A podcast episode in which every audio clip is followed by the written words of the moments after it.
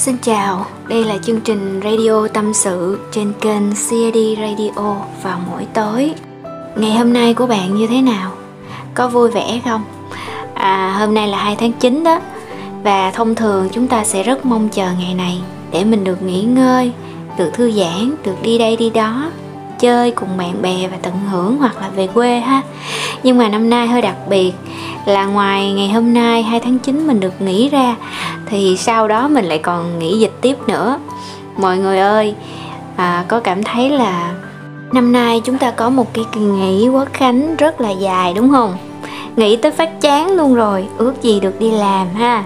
Ước gì được gặp đồng nghiệp bạn bè và người yêu hoặc là người thân của mình nữa. Ừ, bây giờ mà được hết giãn cách thì mọi người làm gì? Muốn biết làm gì á? Thì xem radio tập trước nha. Rồi bây giờ á quay trở lại chủ đề hôm nay đi. Là những cái lỗi giao tiếp cơ bản và cách khắc phục. Mình cũng nói luôn à, những câu chuyện hôm nay mình nói với mọi người á là được trích từ cuốn sách là tử huyệt cảm xúc. Ừ, mọi người có thể tìm mua đọc nha rất là hay luôn. Nó sẽ giúp cho mình cải thiện được cái kỹ năng giao tiếp cũng như là cách thuyết phục người khác. Rất tốt cho những bạn làm sale nữa thông thường á, thì mình quan sát mình cũng thấy và trong bản thân mình nữa. Thì có những cái cuộc đối thoại nói chuyện á, mình bị mắc một cái lỗi các bạn là mình làm mất hứng của đối phương.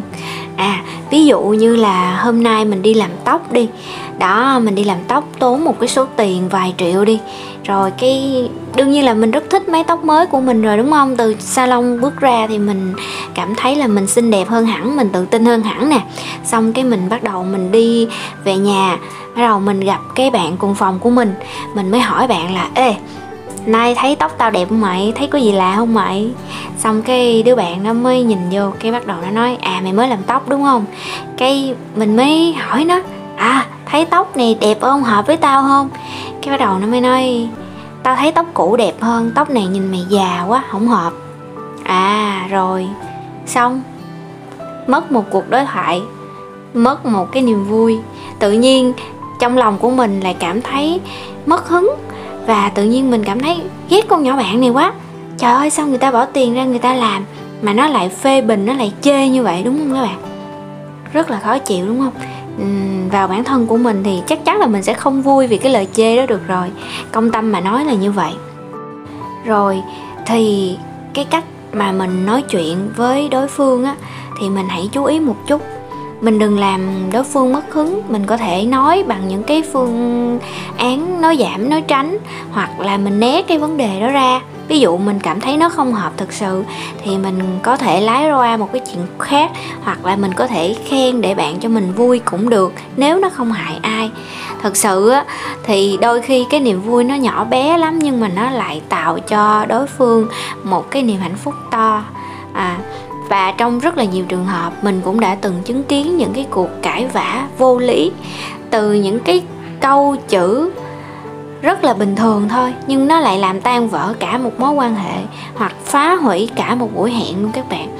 Ví dụ như là có cái anh chàng kia anh tặng cho cô bạn gái của anh một cái chiếc váy rất là sang trọng và đẹp. Thì cô bạn gái này rất là cảm động và cô ngay lập tức cô thử cái váy này và cô nói với anh là, cảm ơn anh, em rất là thích và em cảm thấy hạnh phúc lắm. Nói chung là hai người đang rất là nồng thắm, vui vẻ.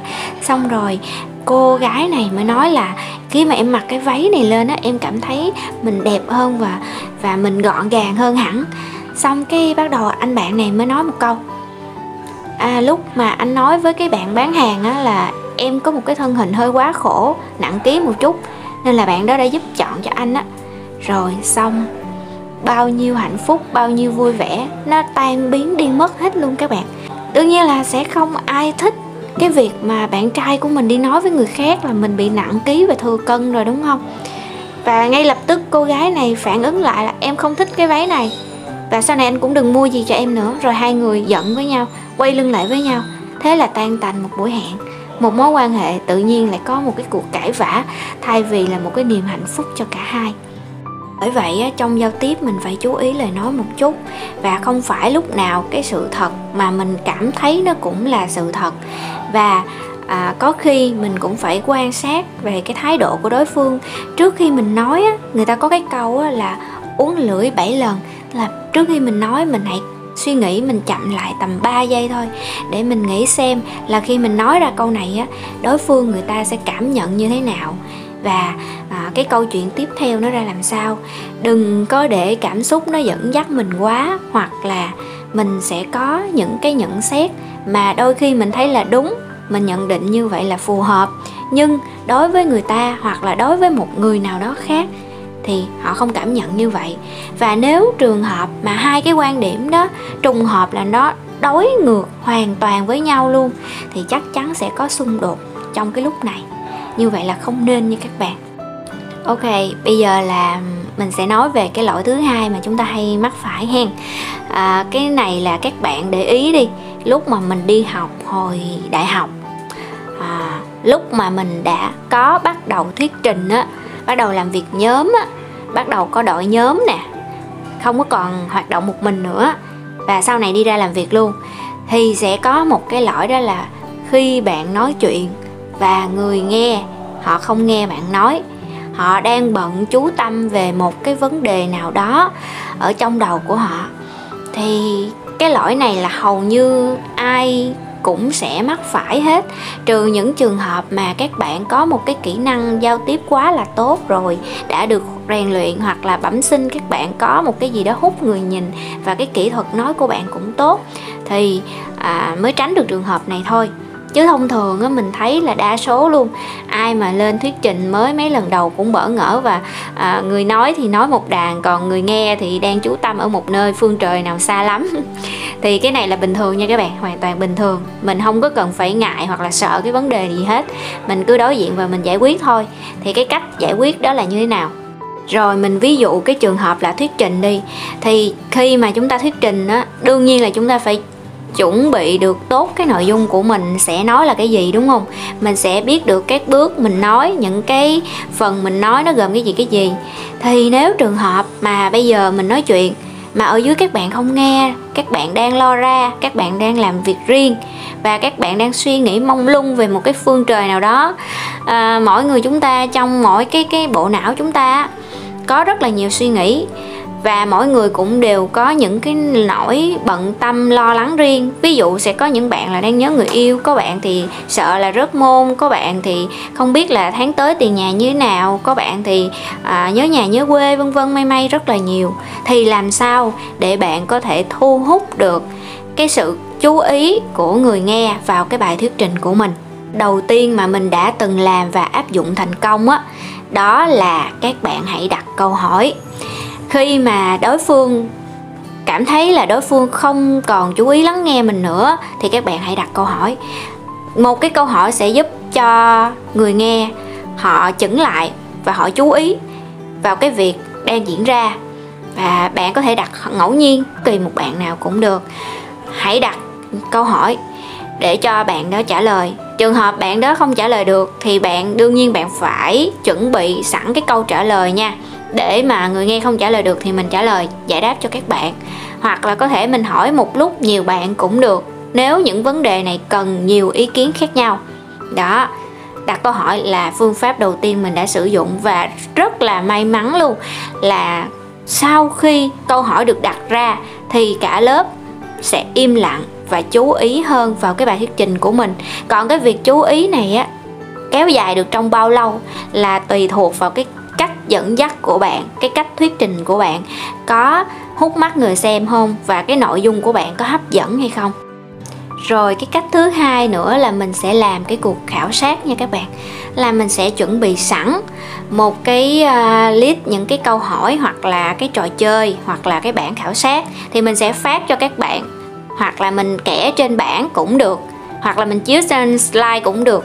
Thì sẽ khảo sát ý kiến của các bạn trong lớp. Và đương nhiên thì à, tâm lý chung của chúng ta mà khi chúng ta được hỏi ý kiến khi chúng ta được khảo sát như vậy chúng ta sẽ rất là tập trung vào cái vấn đề đó để mình suy nghĩ mình đưa ra đáp án. Và nhất là khi đáp án có phần thưởng nữa thì người nghe sẽ rất là thích. Tùy hình thức mà các bạn lựa chọn hãy tiến hành những cái cuộc khảo sát và có phần thưởng.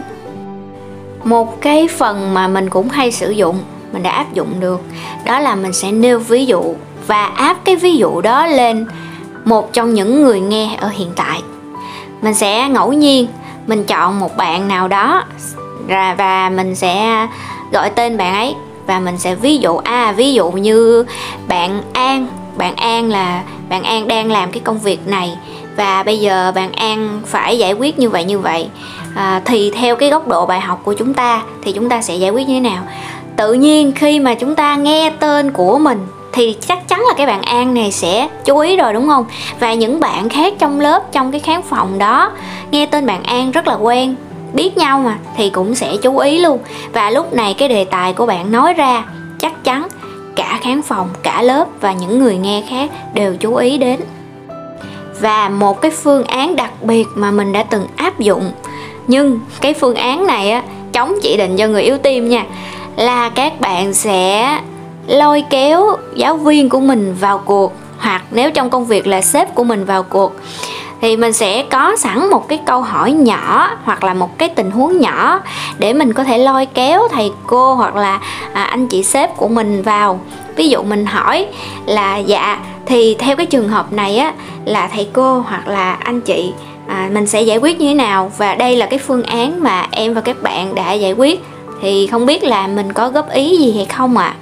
rồi đó thì cái lúc này khi mà thầy cô cất tiếng lên hoặc là sếp cất tiếng lên thì chắc chắn các bạn sẽ nghe cái bài thuyết trình của mình cái bài trình bày của mình rồi đúng không và lúc này à, đây là cái tiền đề bắt đầu lại bắt đầu cái sự chú ý lại trả lại cái uh, sân khấu cho mình thì mình sẽ là người tiếp tục đó vấn đề ở chỗ là các bạn phải khéo léo dẫn dắt khi cảm nhận được người nghe, người ta không muốn nghe nữa, thì mình bớt nói về cái chuyện của mình. Mà mình hãy tập trung nói về cái chuyện của đối phương. Mình sẽ để cho đối phương là người nghe vào cái hoàn cảnh đó. Và theo bạn, theo chị, theo anh, mình sẽ giải quyết như thế nào? Hãy nói những cái điều mà người nghe, người ta muốn nghe, người ta thích nghe, thay vì nói những cái điều mà mình muốn nói. Đó là cái cách mà chúng ta có thể thuyết phục được người nghe tập trung vào câu chuyện. Đương nhiên thì mình thấy cũng có một số bạn rất là hay, đó là có một cái tài thiên phú, đó là dẫn dắt câu chuyện bằng những cái tình huống hài hước. Mình rất là ngưỡng mộ những bạn như thế này, tại vì các bạn rất là khéo và có duyên.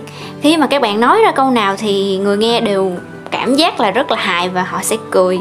Mà khi cười á, thì chúng ta sẽ có một cái nguồn năng lượng tích cực và mình sẽ tập trung hơn vào cái câu chuyện.